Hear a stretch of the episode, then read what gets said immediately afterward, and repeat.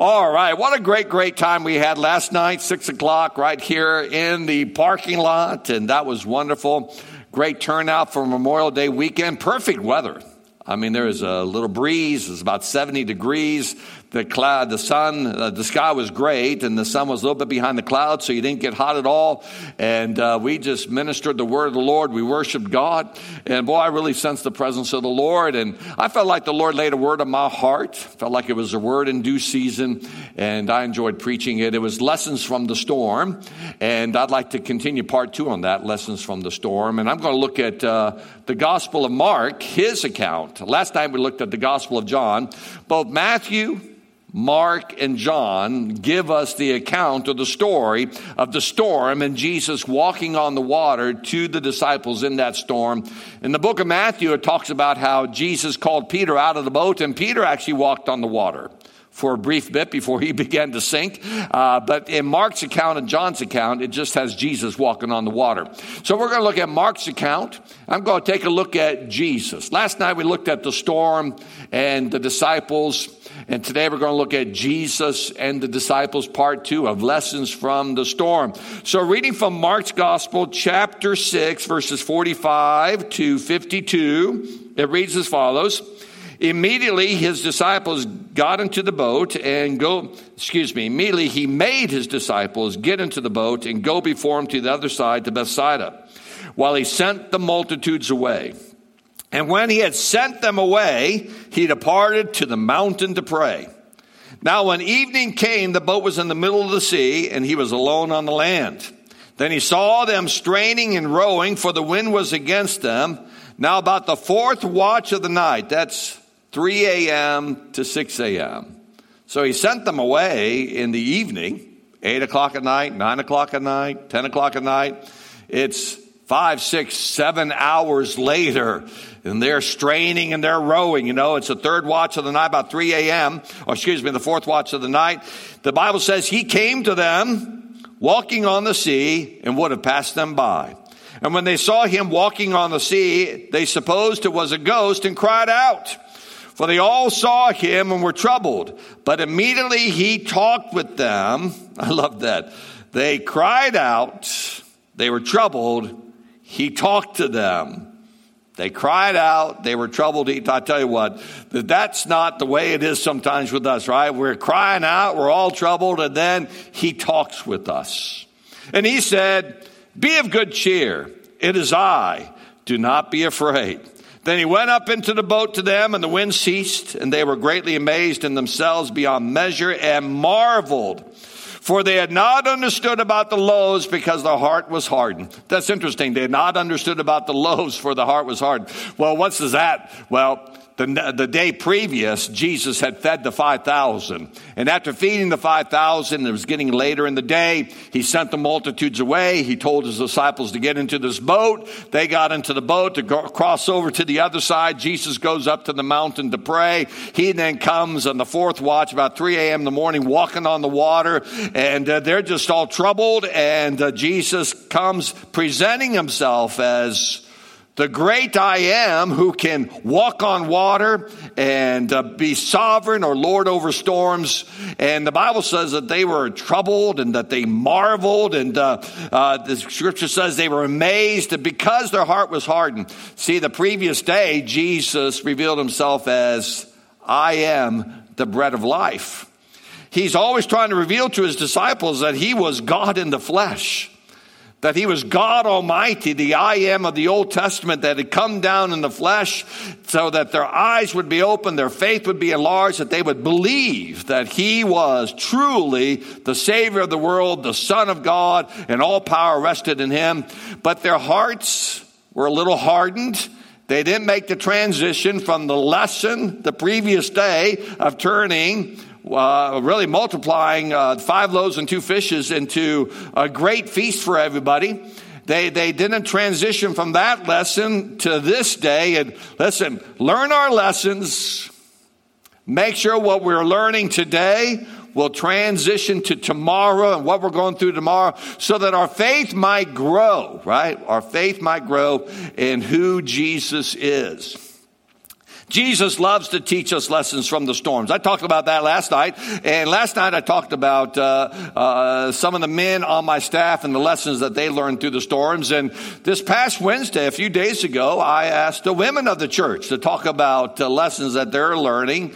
And uh, Sister Jen, she talked about how the lessons she's learning that you got to learn to abide in the vine. During this time, learn to be abiding in Jesus, right? And Sue talked about how she's learning that God is with us. God is with us in this storm. And of course, my great wife, Pastor Rhonda, she talked about how this is practice. We're practicing. It's, it's in great tribulation and we're worshiping God and she's looking for that great day when Jesus returns that we're going to be caught up to be with him in the, in the air and, and live with him in heaven and worship God in heaven. And so we're practicing down here to worship God. I remember in the very beginning, the Lord spoke to me out of, out of the book of Psalms and he says, be still and know that I am God. And you know, that's one of the lessons that I've learned is okay, still my heart, be at peace, be at rest. Everything's going to be okay.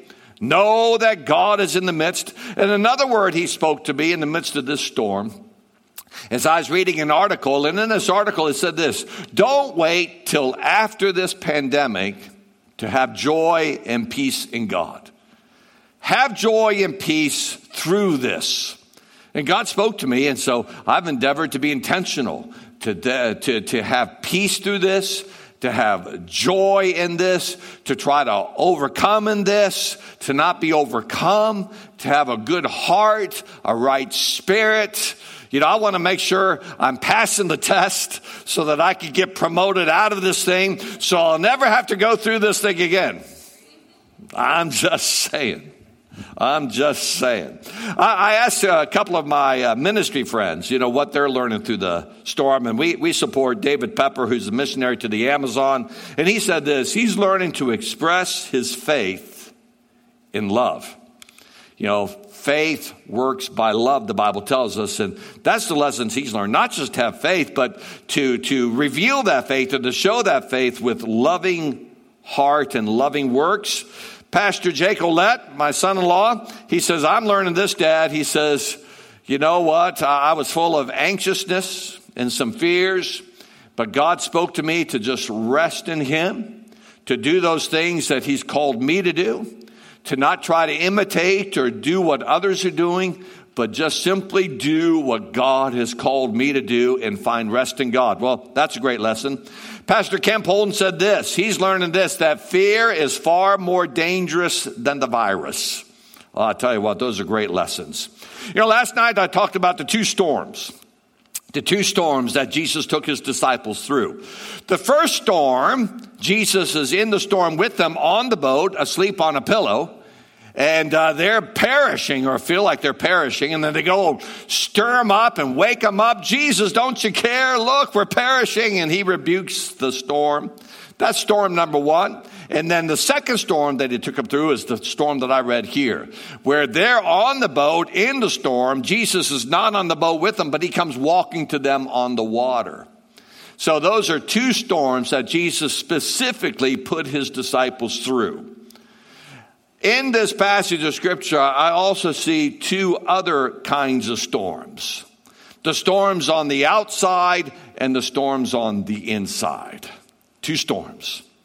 Storms on the outside, storms on the inside. You know, you can have a storm going on all around you, but you can have peace because the storm is not on the inside. I tell you what, it's horrible when the storm is on the outside and the storm is on the inside. And I want to encourage you. We are in a storm. It's all around us. And fear can grip our hearts. But let's believe God that He can speak peace, that He can say, Be of good cheer. It is I. Do not be afraid. So even though the storm might still be going on on the outside, there could be peace on the inside. Amen? Amen. What can we learn about the Lord in this storm? Well, the first thing I want to talk about here is Jesus is praying for you. The Bible says that he sent them away, then he departed to the mountain to pray. Jesus always prays for us when he sends us.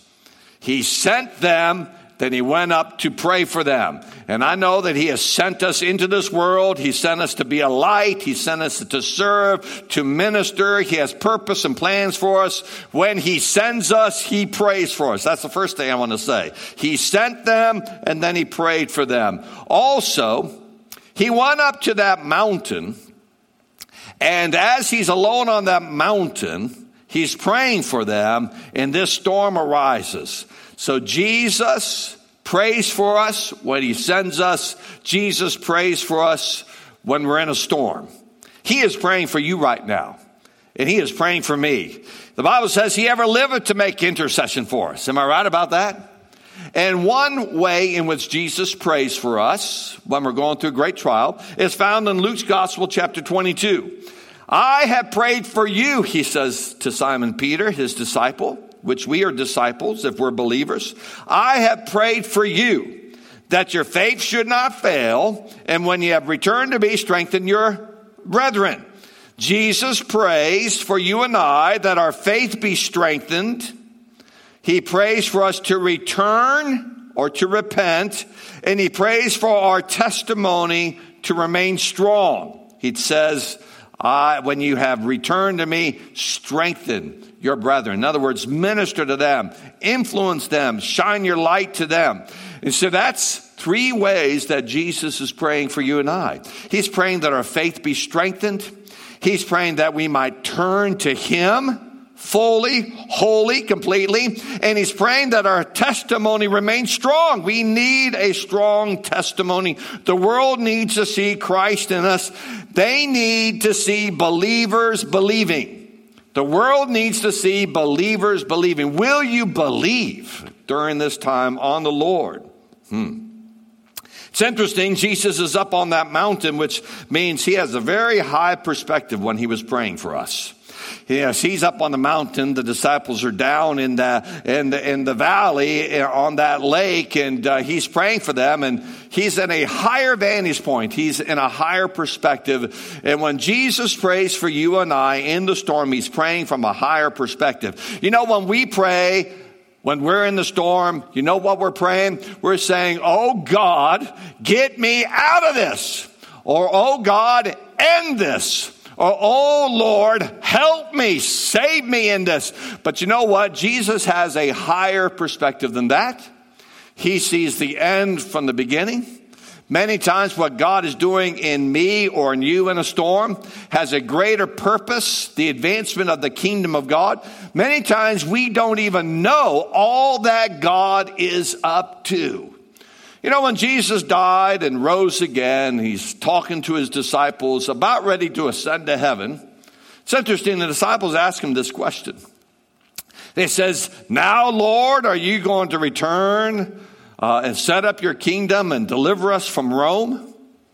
Well, Rome was the Roman Empire, and they were holding captive, really, the nation of Israel. They were the dominating Roman Empire, and the nation of Israel really was under their control. And the disciples had short sightedness. Jesus is ready to ascend to heaven to establish his church and to advance his gospel and, and to empower his disciples.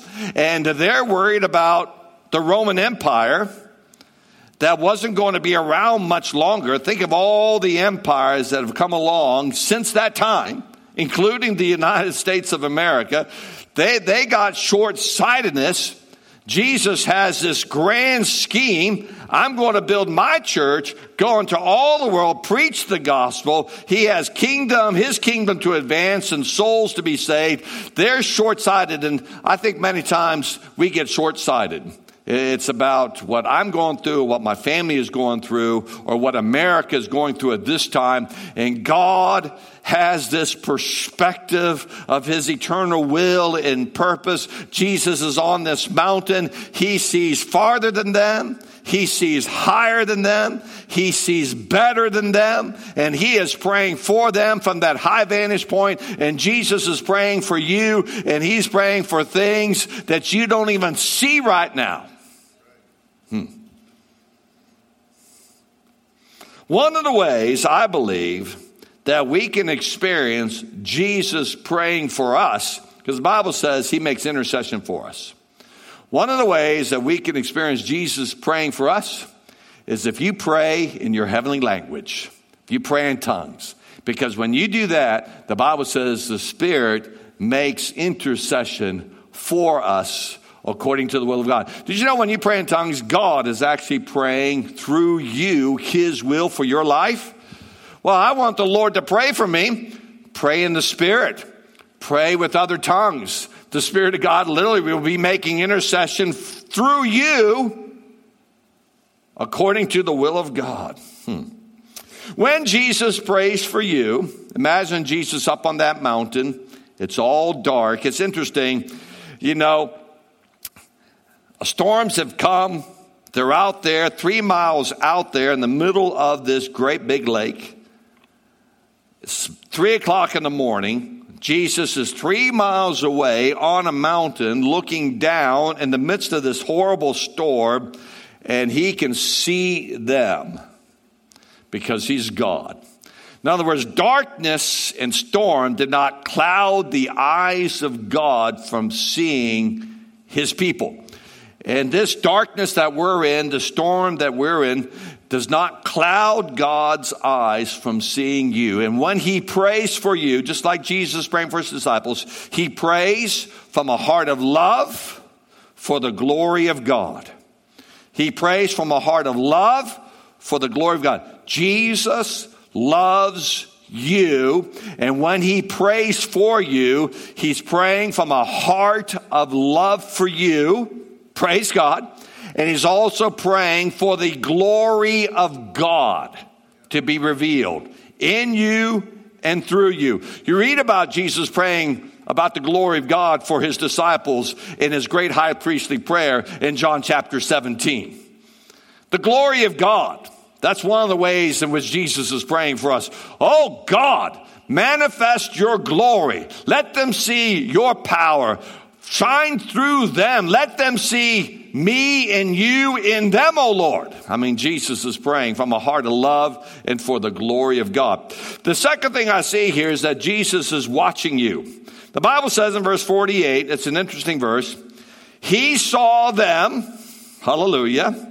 He sees us straining at rowing. So he saw them straining, struggling, straining, struggling wearing themselves out, becoming, getting to an end in themselves. He saw them straining. God sees your struggles. He saw them straining and rowing. And the Bible says, for the wind was against them. The wind, winds of adversity was against them. Jesus sees your struggle, your straining, you losing strength, your discouragement, your despair, your fear. He sees all those things. And he also sees when the wind is against you. Oh, God is always for you, but sometimes the wind can be against you. The winds of adversity, the circumstances of life, sometimes they can be against us. But if God be for you, who can be against you? Oh, thank God who gives us victory in Jesus Christ. Because he is so for us with his love, his care, his power, his concern, and his prayers. Even though the wind might be against us right now, against your business, against your finances, against your family, against your interferes, though it might be against you, God is for you, and greater is he greater is he. The wind of the Spirit is greater than the wind of adversity, and he's going to push you through to the other side. Somebody say amen to that. Jesus is watching you, and I like this. He's going to come to you at the right time. Now, about the fourth watch, or about three o'clock in the morning, he came to them, walking on the sea and would have passed them by. So he's showing himself as Lord over the storm showing himself as Lord over all problems. He's the great I am, walking on this earth, God in the flesh. but he came at just the right time. You know, he could have come three hours early for, before they had exhausted themselves. But I want you to know he came at the right time, which is divine time, God's due time. I'm sure if you talk to those disciples, Jesus did not come at the right time, he came late. He, he should have come like three hours early. Matter of fact, he never should have sent them and not gone with them if you would have talked to them. But see, Jesus had a plan and a purpose. God always does. And according to God's time, his due time, at the right time, his time, he came to them. Now he saw them straining at rowing and the wind against them. He understood their fears. He's interceding for them. They're really not alone. The Lord's eyes are on them and his prayer is for them, even though physically he's not with them. They really weren't alone. And I want you to know, even though you don't physically see Jesus, he is praying for you, watching you, and He is coming to you in this storm. And He says, I'm in control. And He's going to come to you at the right time. Jesus many times waits. And why does He wait? So that we will run out of our own strength and we will call out to Him for His strength. And Jesus knows when that time is. A lot of times, I, I got this. I got this. Everything's okay. I got this. And the Lord says, Well, I'm just going to wait a while. I, I, I got this. Well, I'm just going to wait a while. Uh, I, I, I, I got this. I'm, I'm going to wait a little while longer. I don't got this. I'm coming. Why is that? Because He wants to be your strength. He wants to be your help. He wants to be your Savior. He wants to be your deliverer. The Bible tells us in the book of Isaiah that the Lord waits that He might be gracious to us. Why does it say that? What does that mean? It means the Lord waits on you to turn to Him and call upon Him. And when you do that, He'll be gracious to you. So the Lord is waiting, waiting, waiting. What is He waiting for? He's waiting for you to run out of your own strength and to realize you don't have the strength or the wisdom or the energy or whatever it might be. And that you now have humbled yourself and you're calling on the Lord and you're saying, Oh God, I need you. And Jesus will come walking on the water in the midst of the storm and climb into your boat and the wind will cease and that inner storm will end when you invite Jesus in, when you run out of your own strength. Mm. Jesus gave them a spoken word. It says, For they all saw him and were troubled, but immediately he talked with them. They were troubled, and he talked with them. They were troubled, he talked with them. God speaks. God speaks when we're in trouble. He talked with them and said to them, Be of good cheer, cheer up, count it all joy. Everything's going to be okay. It is I, my presence. Do not be afraid, my word. It is I, my presence. Do not be afraid, his word.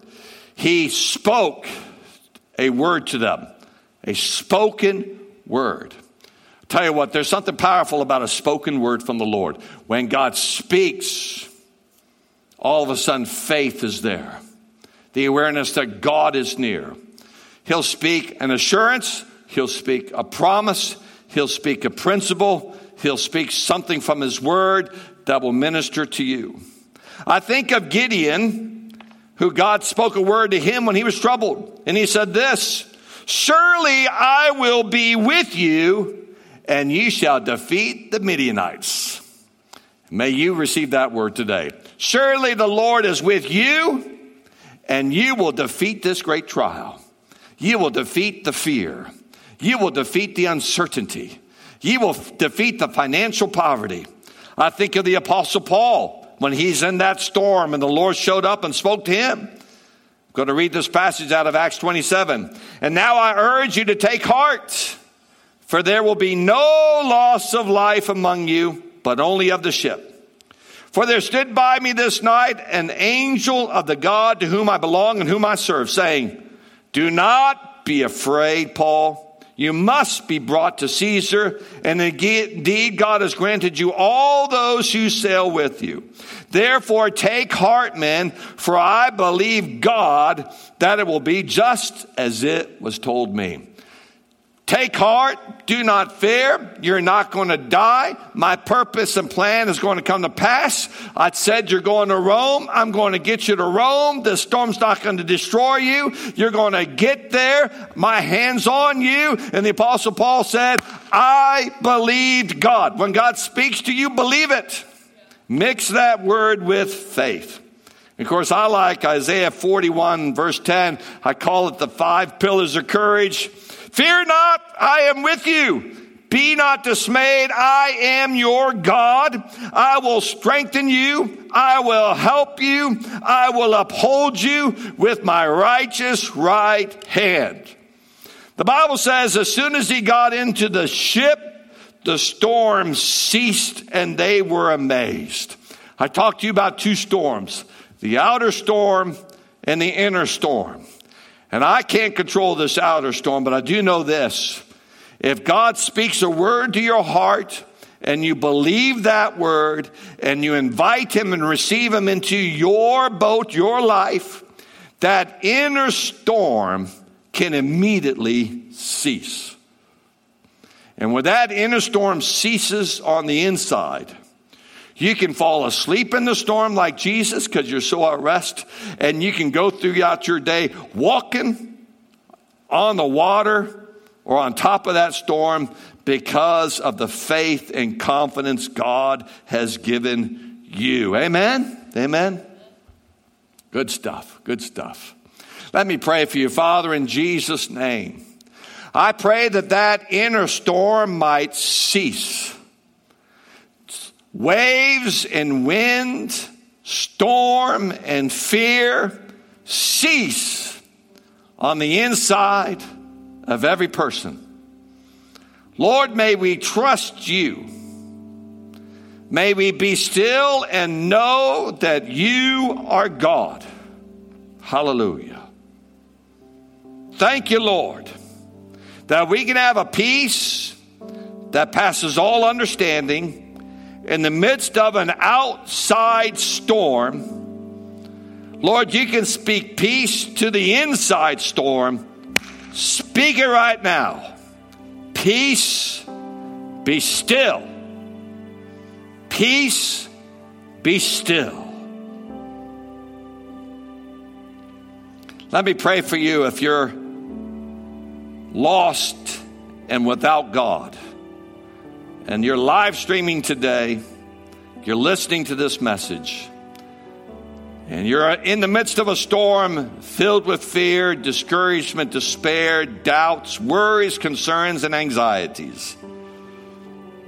You need to come to Jesus and receive Him as your Lord and Savior. Do you want to do that? Pray with me, all right? I'm going to lead you in this prayer.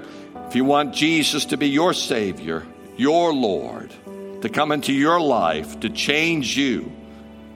Let's pray this prayer together. Just repeat after me Dear Lord Jesus, come into my heart, come into my life. I need you, God. Save me.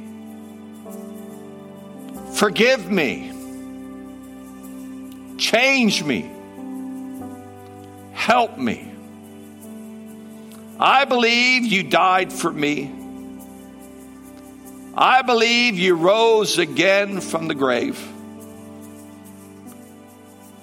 Give me your power. Help me, Lord.